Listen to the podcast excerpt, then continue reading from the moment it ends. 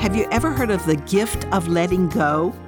I'm Mary Lowman, and you're listening to The Christian Working Woman. Well, whether you've heard of this gift or not, and admittedly, it is not a gift that's listed in the Bible, learning to let go is a gift you give yourself, and it's a very valuable gift.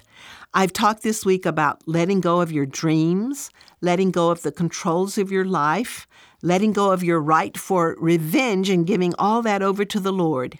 If you missed those, you'll find them on our website at ChristianWorkingWoman.org. Today, I want to talk about letting go of the small stuff. I'm often amazed at how people get so bent out of shape over the small stuff. You know, like yelling at an airline employee because a flight is late, or screaming at the driver in front who stopped on a green light, or fussing at your kids or your mate because they left socks on the floor, or losing sleep because your next door neighbor's dog irritates you. Small stuff. And then I have to recognize that I let small stuff upset my days far too often as well. Years ago, I began to see that this was really a problem for me. I was really bad at letting the small stuff ruin my days.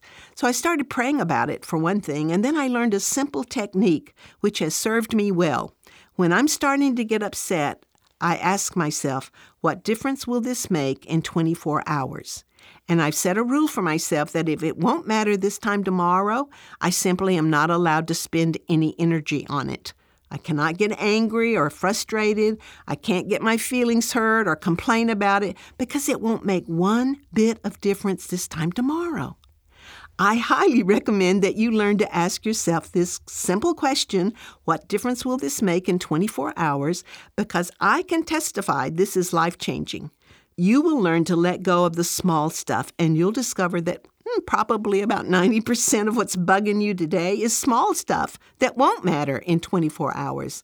Just think of how much stress that will take out of your life. Jesus said, Therefore, do not worry about tomorrow, for tomorrow will worry about itself. Each day has enough trouble of its own. Have you ever wanted to visit the Holy Land? I have led tours to the Holy Land many times and will be leading one again November 5 to 14. It's open now and you can go and walk where Jesus walked. If that's been a dream you've had, I invite you to consider joining us and you'll find the brochure with all the information at christianworkingwoman.org or call us, we'll mail a brochure to you. 630 462 0552.